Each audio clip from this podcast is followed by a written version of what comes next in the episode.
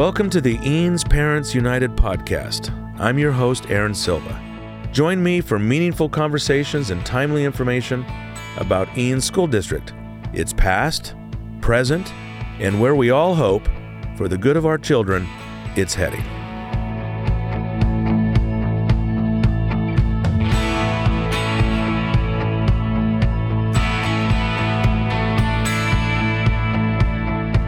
Normally, we would have started this episode with a cold opening, which is an interesting little tidbit edited from one of our guests to uh, spark your interest to listen further. But this episode is different because we are going to be talking about library books. Now, we're not going to talk about library books that discuss race or CRT, being gay or transgender. I'm not going to wade into all of that in this episode. But instead, we are going to focus on a particular type of book, a type of content that every single parent, every adult, every decent human with compassion and kindness toward innocent young children, our babies, in the Eanes School District can unite. A topic that all of our leadership and every trustee of our board knows, in their heart of hearts, is the right thing to muster the courage to fix. I'm talking about pornography. Pornography in our school library books. Every adult knows what porn looks like and sounds like. It's really not debatable. As Associate Justice of the U.S. Supreme Court Potter Stewart once wrote, pornography is hard to define, but you know it when you see it. And I think all of us do as well. So, moms and dads, right now in your school library, at every elementary school, both of our middle schools, and most certainly at Westlake High School, your child can easily access books laced with disgusting, vulgar, and insidious language, content, graphics, and storyline concepts that no parent would ever want their child reading. Content that no parent would want any child reading. Ironically, the same content, words, and phrases found in these books is summarily blocked by school internet filters they have in force right now. We have an entire mental health department, some 33 highly trained professionals focused and committed to keeping our children safe and mentally sound. Yet, our libraries maintain an easy to access archive of books that glorify violence toward women, stories that romanticize self mutilation like cutting, or makes heroes out of young girls that suffer from bulimia and other terrible mental afflictions that no family and no child should ever have to face. Sadly, graphic novels, which are cartoon books that any age can understand, depicting adults in at least a dozen sexual positions, heterosexual and same sex intercourse and sodomy, doesn't matter, along with illustrations demonstrating masturbation, kind of like a I don't know, like a Kama Sutra book for kids, was attempted to be featured by our librarians under the guise of free speech until concerned parents asked the administration to take a second look. And to their credit, our leadership did take a second look, and the book entitled It's Perfectly Normal was removed from the presentation, and the event was converted into an opt out lesson, which parents could examine in advance. But, folks, when a library lesson on free speech is converted to an opt out program for kids, there's nothing perfectly normal going on. You know, as always on this podcast, while my personal views may be obvious, it doesn't preclude me from remaining authentically curious, civil, and respectful about what other parents or leaders think that may not share my views. You know, for this episode, I had two guests lined up to voice their views on why all books should remain in the library because I really want to hear their opinion. Parents that I had personally witnessed speak publicly at board meetings over this last year. Both parents initially agreed but changed their mind at the very last minute. I respect their decision, and the invitation remains open to them or anyone to come on a future episode and share your views. And so the show must go on. I've always got an open door here at the Eanes Parents Unite podcast. However, as a slight twist on this very controversial topic of library books, I do have a parent that will talk about his independent research on what books are not in the library, books that should be in the library. And I think you'll find this particular segment enlightening and very thought provoking. But before we meet our first guest, I thought it appropriate to warm up your ears, set the mood by sharing a partial book reading by a very brave parent named Jeff Ulrey. Mr. Ulrey and other parents have been reading these books month after month at board meetings.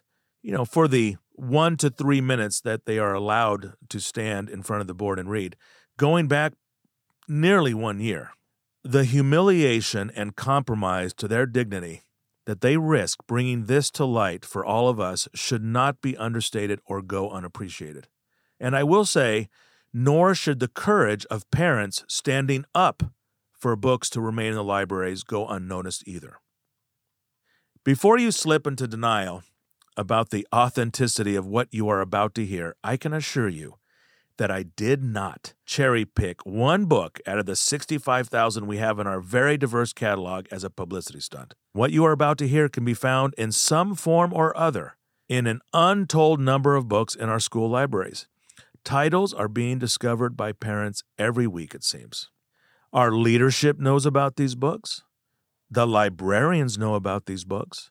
Teachers know about these books and probably hope like hell a student never brings one into their classroom to discuss. And the school knows when your child is checking them out to read. And so I ask you, do you know? So, fair warning, and I can't even believe I'm about ready to say this. You are about to hear content from a real Eanes ISD school library book. This selection contains mature language and adult themes that should not be suitable for minors or young children.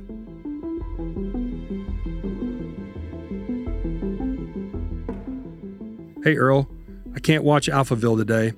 Why the hell not? I'm sorry, man. I have to hang out with this girl from uh, this girl from synagogue. What? She's. Are you gonna eat her? P- Earl can be sort of profane sometimes. He's actually mellowed out a lot since the middle school days, believe it or not. Back in middle school, he would have asked this in a much more violent and horrible way. Hey, Earl, yeah, I'm going to eat her p. Yeah? Yeah. Do you even know how to eat p? Uh, not really.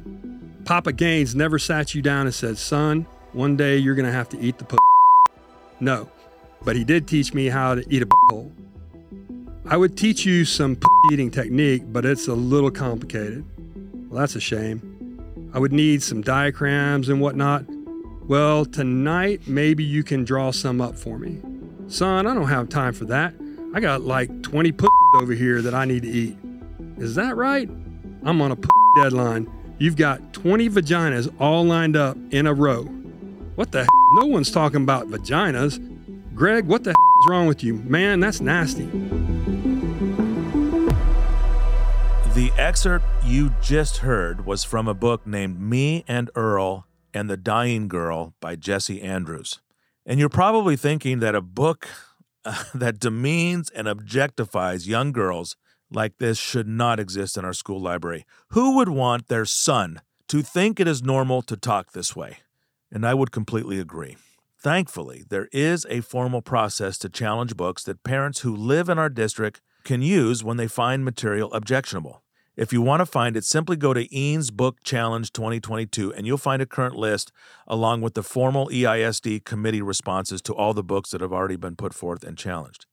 This book by Jesse Andrews, sadly, I will inform you, was formally challenged by a parent in March of 22, and for the obvious reasons you just heard. And after review of the book of a committee made up of two principals, two teachers, two librarians, two parents, and two senior district administrators, that's 10 people that must read the book in its entirety, they decided to return the book to the shelves at both the middle schools and the high schools back in May after ruling that the book, even though they acknowledged it was profane, quote, there are redeeming qualities around engagement, literary elements, diversity, and self reflection and acceptance. Huh. So far, 135 books have been formally submitted for challenge by parents. The reason for challenge can vary greatly, but a majority of them cite pornographic, profane, and generally not being age appropriate, strong adult themes, or of no literary or educational value. Some challenges focus on gay gender or race insensitivities, but I'm not going to get in that on this episode again. I'm staying focused on pornographic content. So far, in the eight months that books have been challenged, only 15 books have been reviewed, and only one has been removed from the library. One out of 15 over eight months. At this pace of about two books per month, on average, it will take approximately six years. The slow pace of adjudicating challenge books has discouraged many parents from even trying to protect their kids. It's like a filibuster of, so- of sorts. It's just, it's nuts. I mean, heck, you know, their middle school child will, will have graduated high school by the time the challenge process is completed. To complicate this process further, last spring, the Board of Trustees, for whatever reason that still still remains a mystery to this day, decided to publicly publish the names of the parents who had the courage to stand up for their kids, right or wrong. This public humiliation invited scorn and hate filled reprisals by other parents over social media and extinguished trust in, frankly, what is a private matter about books between parents, their children, and the school. As a result, all book challenges have stopped since May. To the credit of our new superintendent, Dr. Arnett, his administration has removed the names of the parents from the list, but the damage has already been done. Parents have lost confidence in the process and have lost faith in the Board of Trustees for their unforced error. And by the way, when a book is challenged, it remains on the shelves for your child to check out at any time they want and without your knowledge.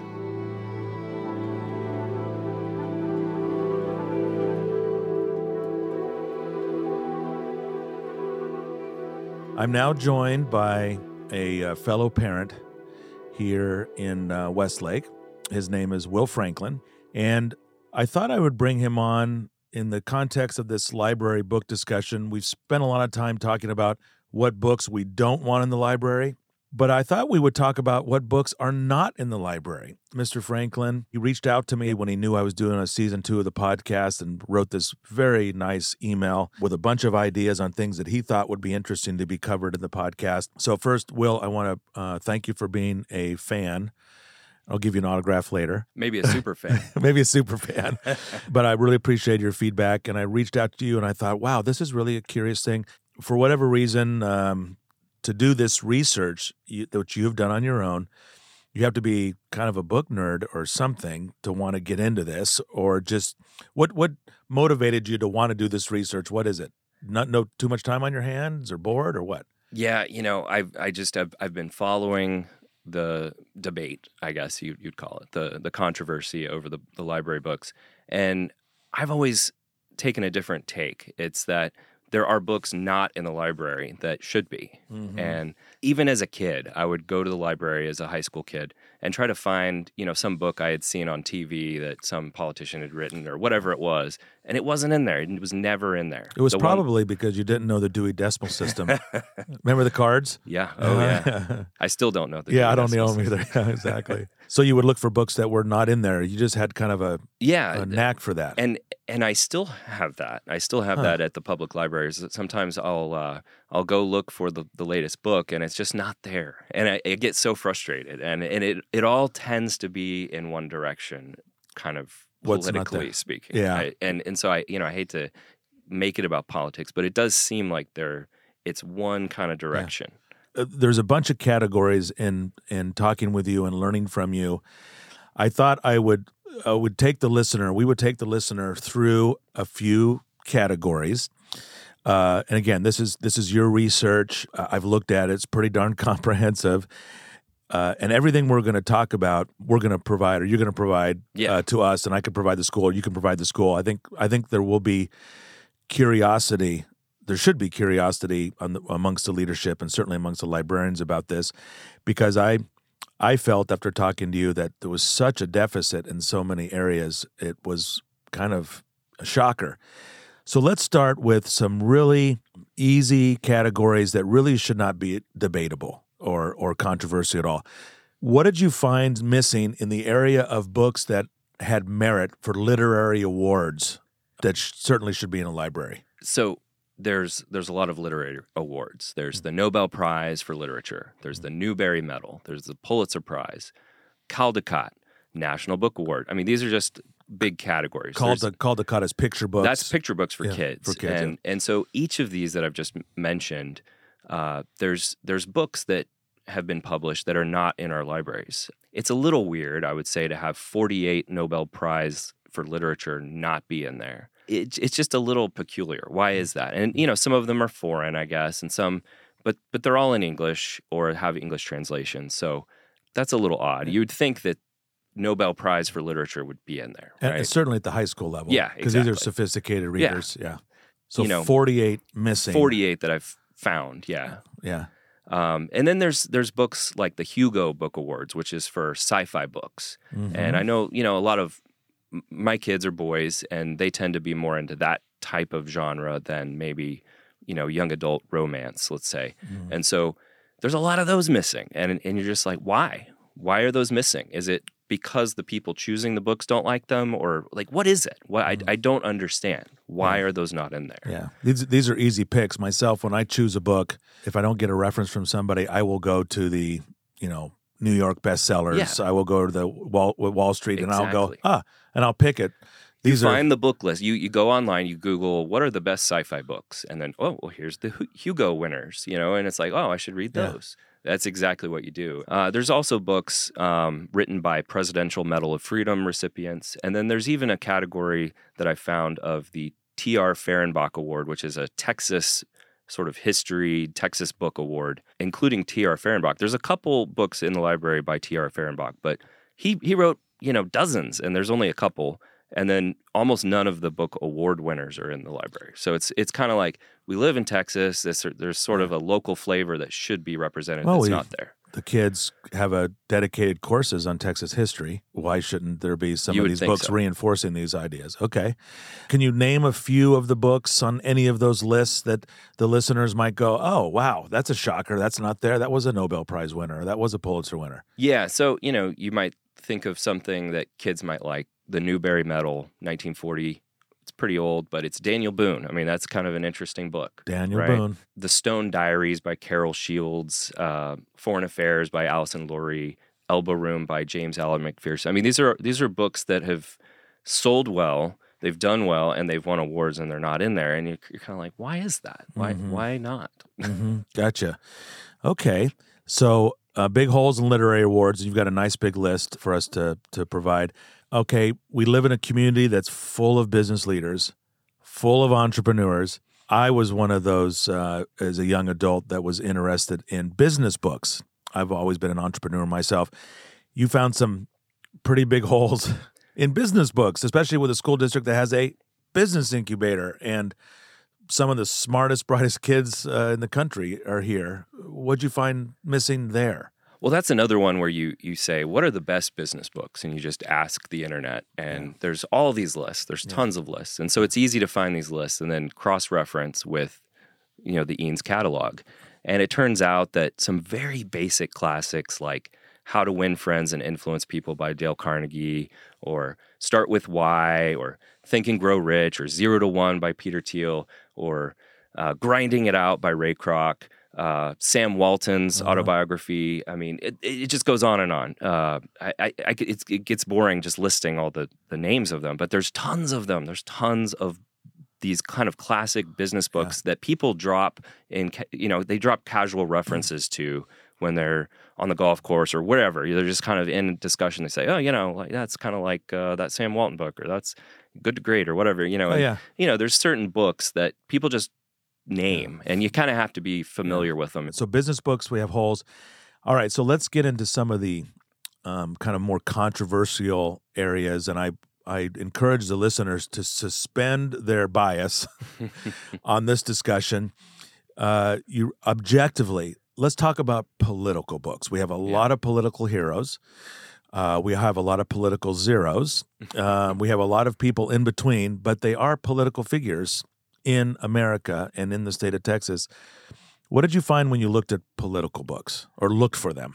Yeah, I mean, you know, we have a two party system and they're roughly evenly split. We're we're kind of divided down the middle. So you'd think that maybe there would be kind of an even balance of these books.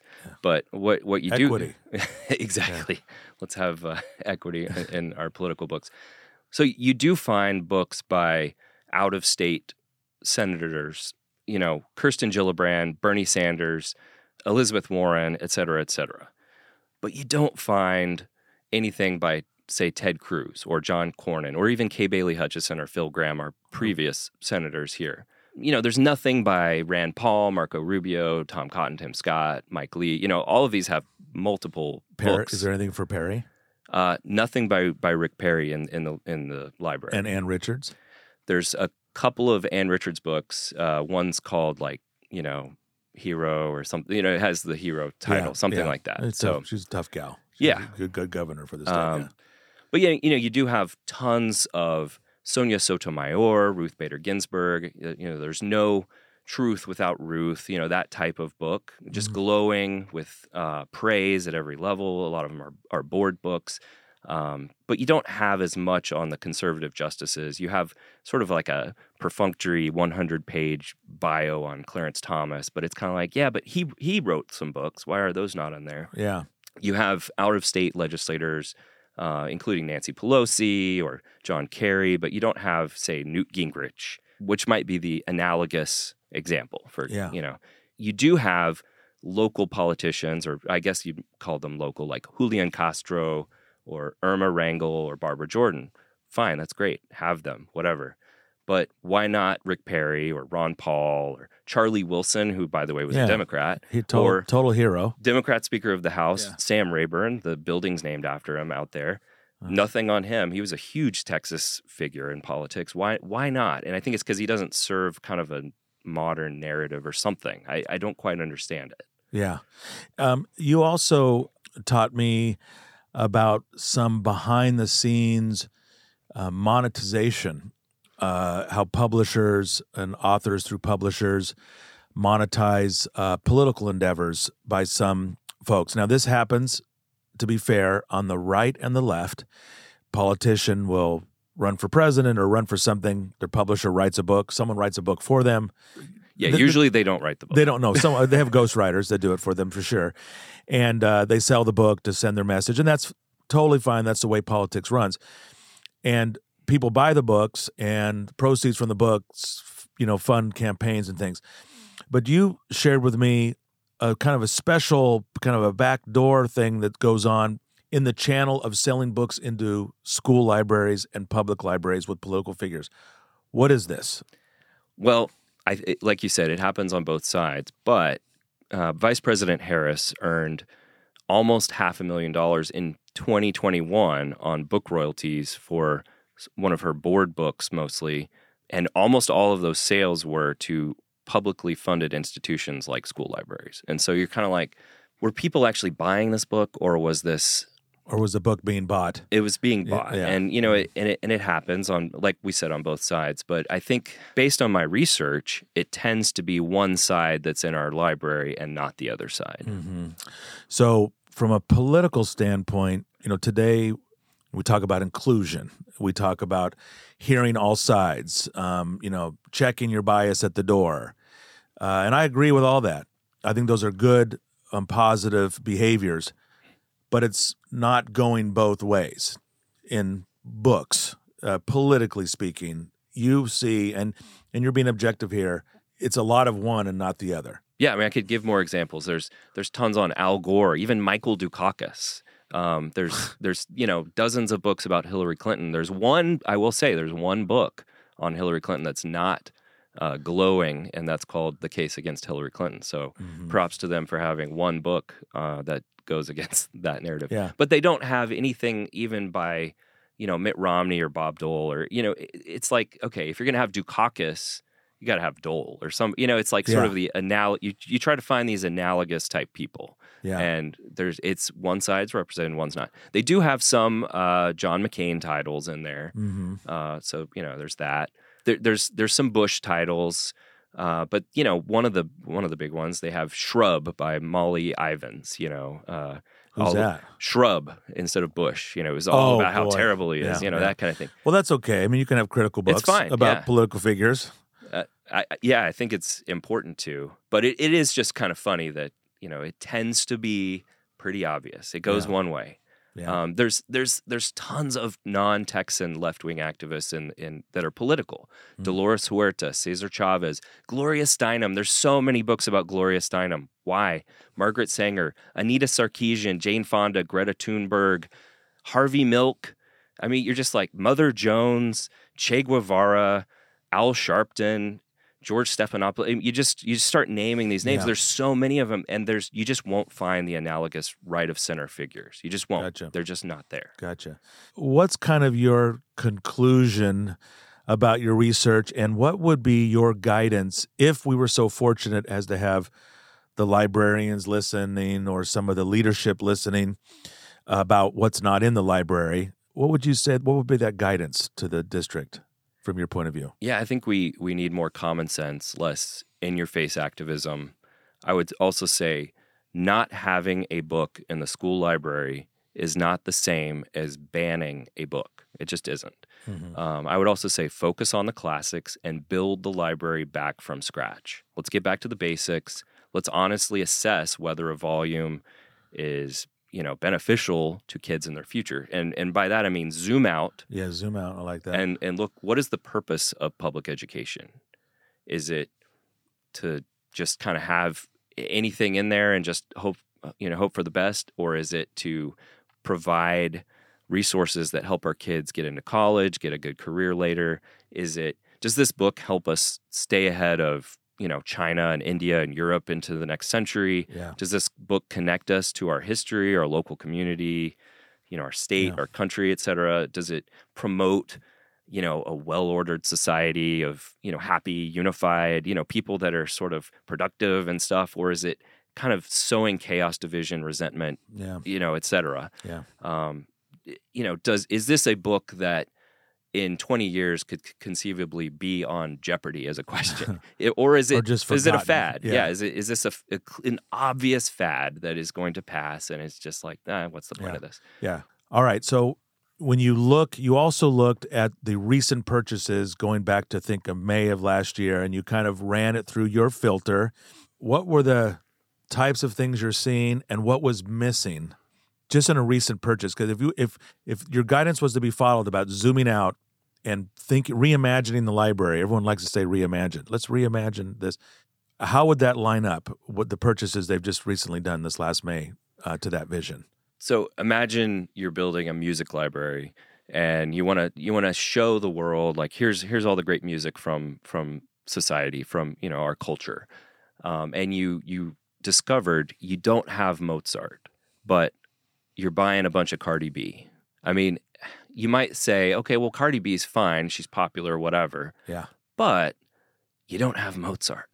and I think that's what's going on with the books. You don't have Louis Armstrong. Yeah. You don't have Beatles. You Right. don't have uh, the underpinnings, of the founders. And so in May, you, you could go on the Eanes uh, library catalog and you could look at the most recent books that had Yeah. been added.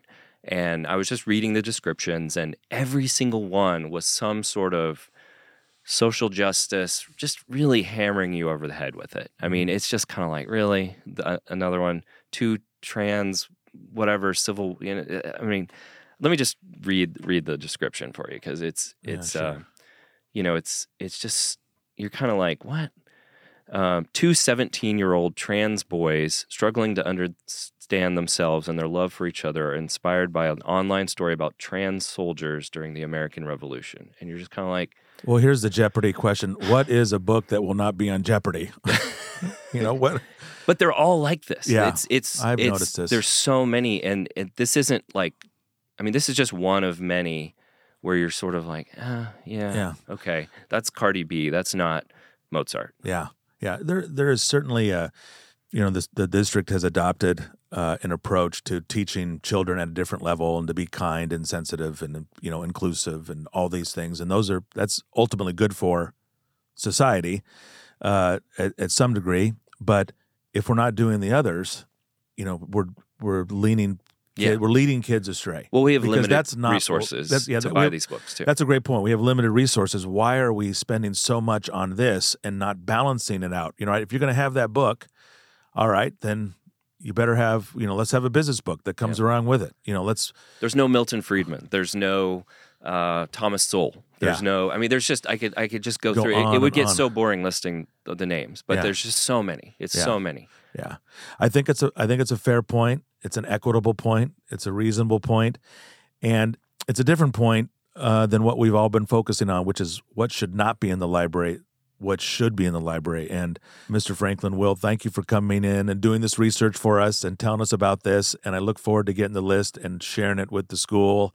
And you know, maybe there's going to be some parents that step up and say, you know what, I got a hundred grand, and we're going to go buy all these books That'd or be great. you know, or something like that, because it is a big hole, no matter how you look at it. And I think it's wonderful that you were willing to do this for us and come on the podcast today. Well, thanks, Aaron. I love the podcast and uh, long time listener, first time caller.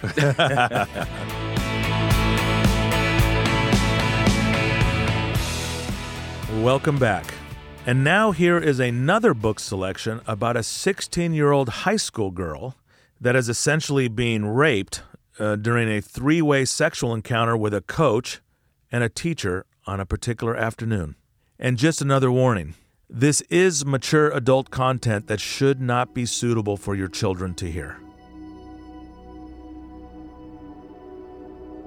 This book is called Fade by Lisa McMann. It's available in Westlake High School and Hill Country Middle School. And then Coach Crater grabs her by the shoulders and turns her upward towards him. He plants a big wet kiss on her mouth and moves on. He's tripping as he walks to get more punch. She remembers that she doesn't think she likes him, but maybe that's not really true. It's so hard to decide what is true. Outside on the deck, it's dark. Mr. Wang follows her out there in his Calvin Klein briefs. Janie breathes in the cold air. She holds on tightly to the railing when Mr. Wang starts touching her. I smell smoke, she explains, but she doesn't see anyone smoking. And then Coach Crater comes out too. Mr. Wang is kissing her neck, and Coach is telling her how hot she is and feeling her up. And he says something about bench pressing. Finally, she remembers why she hates him, and she remembers that she smelled smoke, but no one is smoking. And then in her mind, while the two men kiss and touch her, is Miss Stubin telling her something. Janie reels back against the deck's handrail, stumbling, and grabs Coach's arms off her breast, wrenches his elbow around so he twirls and faces the other way, and she kicks him hard in the kidneys. Mr. Wang is confused looking at Coach Crater, who is groaning and barely moving on the deck.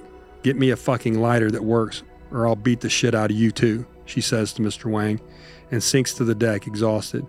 When her hips start buzzing, she just figures it's one of those weird things that have been happening all night. Mr. Wang falls to the deck next to her and starts kissing her cleavage. She doesn't like that, she decides. He's in her way. Then, when Mr. Wang grabs her nipple in his mouth, she stabs him in the eyeballs. She learned that somewhere, she doesn't know where. Mr. Wang swings his fist wildly, crying out in pain. He catches her on the jaw, her head flies back and hits the deck rail, and she blacks out, and the joint burns between her fingers.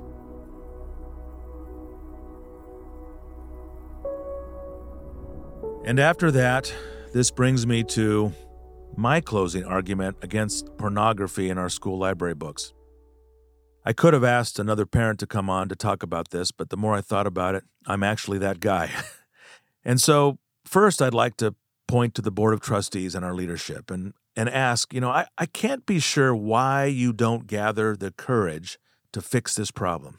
You don't explain to any of us your reasoning for inaction or for your support of the status quo, and the silence has gone on for too long. I know all of you are decent people. In preparation for this episode and other episodes, I've looked across the serious depth of all of your resumes on our board. All of you are parents of current or former students. We even have a grandparent of current students. Some of you are scoutmasters, Sunday school teachers, Girl Scout leaders, and former school teachers right here in this district. One of you was even voted Citizen of the Year in Westlake. And so I ask, what are you doing? What or whom are you protecting? Why is this a hard decision? Are your lawyers giving you bad advice, as most do? Or are you hoping politically that the state legislature will make a decision for you? You know, in my real life, when I'm not a podcast host, I'm a professional negotiator, and I've done it for many years. I have a knack for shaping win win outcomes in very complex situations. So here is an offer for you to consider because I'm not one to just complain, complain, complain without offering a solution. Here's what I propose Number one, pull all the books that are being challenged and put them in a separate room or behind a, um, a black curtain. You remember like video stores used to do? You pull everyone out and you pull them out without prejudice. Number two, you inform all parents that for the time being, and out of respect for other parents, or in the abundance of caution because there might be material that the library in the library that could harm their children, and really this is no different than when someone has a peanut allergy, every, you know, everything must go, everyone must comply. You need to let the parents know that all the books are available, but they must approve their child checking out any of the books behind the curtain or in the designated challenged book section of every library. And number three, if you decide to keep the current review process intact the way it is, I would ask you to amend it to include that every parent that submits a book uh, to be challenged has to appear before the committee so they can express themselves more intimately. And actually, in a way, I think this would hold parents' feet to the fire a little bit, so to speak. This way, you can be sure that they are actually reading the books they submit, not just copy and pasting from a national list of bad books, and they can have this conversation in private. You know, respectfully, it takes a lot of time and coordination for a committee of 10 people to read every book and then meet. This process that I'm suggesting will ensure your time is being spent on only valid challenges and not overzealous parents. Number four, allow the committee members to explain to the parent their decision in person why the book should stay or not. Submitting a memo alone is very, I don't know, impersonal and feels very clinical, feels disrespectful, because this is something that every parent that's challenging these books is very, very passionate about. And getting a memo back from a, you know, mystery committee, you know, it just feels weird you know, at the end of the day, this is a parent teacher level conference, and I think it should be treated like that. And the number five, if the district wants a faster and more neutral process, I would recommend you retain a third party, an independent company like a, I don't know, Ernst & Young, Price Waterhouse, an accounting firm, to read all of the books and compare to the Texas child protection from pornography policies that are out there. And I'm sure if you're thinking, well, we can't afford this, there's plenty of consultants we spend money on that we probably shouldn't be spending money on, but suffice to say, we can't afford it now. I'm sure we can raise the money easily from parents, or maybe we can get a donation through EEF. I'm not sure. That would be quick and efficient and make it go smoothly. Such a change to the challenge book or book challenge process, I think, would satisfy all sides of this debate while focusing on the most important thing that right now I don't believe is happening, and that is protecting our kids. You know, I could spend another 10 minutes calling out all of our trustees one by one, but I'm not going to do that. Because to continue to do that, frankly, would be uncivil, and I'm not uncivil. I think all of them get my point, our point as parents, that if you're not willing to do the hard things that we have entrusted you to do, you're not leading. You know, we're not asking to ban books, we're simply asking to remove these pornographic books from our libraries. Surely your librarians can find another book to teach the same lesson or values without being vulgar and pornographic. You know, banning a book, by definition, is an act taken by the state. My mother in law grew up in communist Czechoslovakia, and they had many books that were banned by the communists. She had to hide her books in the floorboards and walls of her rabbit and chicken coop out of fear of going to jail or facing hard labor if she was caught reading them. That is book banning. To those parents or librarians that call what I am asking for book banning, you're being intellectually dishonest and ridiculous. You can get whatever book you want at public libraries, on Amazon any day of the week, and two copies on Sunday. I mean, if you want your kid to read this crap, then you go right ahead. It's your child to deal with. And so finally, I thought I would end on a personal note as a father of two beautiful children. I believe some of my feelings will be shared by many other fathers in our community, and I hope that they are. Because honestly, I want a little more time with my kids before their innocence and purity is gone. I'm not naive. I know that eventually, sooner than I want, society, pop culture, and the internet and time is going to take them away from me. Why can't I be the one to tell my daughter about the birds and the bees? Why does the school feel it should risk exposing my children to these books or allow her peers to read this smut that in turn they share with my daughter. Or worse yet, treat her like a piece of meat. She is so beautiful, so sweet, and my firstborn. Why can't you help me protect her for just a little bit longer? And for my son, I want him to respect, cherish, and worship girls and women. I don't want him to learn that he can dominate a girl because of his strength, or that they are sexual objects to him that he can abuse, push around, or diminish. I would never think in a million years that such details would be available to him or his buddies in a school library, no less. I want more time with him to teach him what it means to be a man and not a punk. How important it is to put women on the highest rung in society and be thankful when any girl or woman gives him the time of day. If either my daughter or son wrote down some of the words in these books verbatim and handed it to another kid, texted it, emailed it, Instagrammed it, they would be disciplined firmly and potentially even suspended from school, sent to counselors. If I, huh, as a grown man, were to repeat any of this smut to a minor or show them these graphical pictures of sex, I would most certainly be arrested, accused as a pedophile with zero toleration. I might not ever get closer than a thousand feet of a public school for the rest of my life. Yet, yet we ask librarians and teachers to handle these books, and then we protect them as having literary merit or under the umbrella of freedom of speech. Really? Really? How would that defense hold up for you, for me, for my kids, or your kids if they express themselves in this way at school? Yes, authors have freedom to write, publishers have freedom to publish. But books do not have a right to exist in a school library in defiance with parental rights and the simple laws of decency and respect for each other. Nobody would be harmed if these books never even existed. No child will miss graduating from their grade or high school in their absence. That again is intellectually dishonest and ridiculous. Is this current policy uniting our community? Is it respectful? Do all of the parents feel a sense of belonging as a result?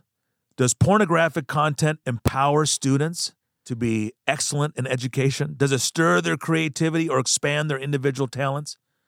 And are our leaders demonstrating empathy, gratitude, and compassion for our tax paying and committed, loving parents and their children by not making the right decision? I suggest you go back to our mission statement for the school and you ask yourself these questions. I want to thank you for listening to this episode. It's not easy to hear this stuff, especially about a school district we hold in such high esteem. A school district we love and we trust with our flesh and blood every day. A school district with a legacy of excellence and achievement. It wasn't easy making this episode, and I can assure you, I struggled with it mightily, as did the parents, producers, and sponsor that helped me stitch it together. Will our reputations be damaged? Will the community try to cancel me? Will I be called names, a book banner, a Nazi? Will my wife or family be retaliated against? Probably so, unfortunately.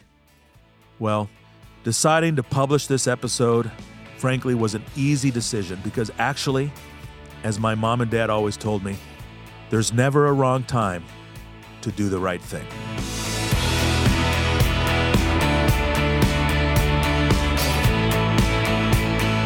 Thanks for joining us on the Eanes Parents United podcast.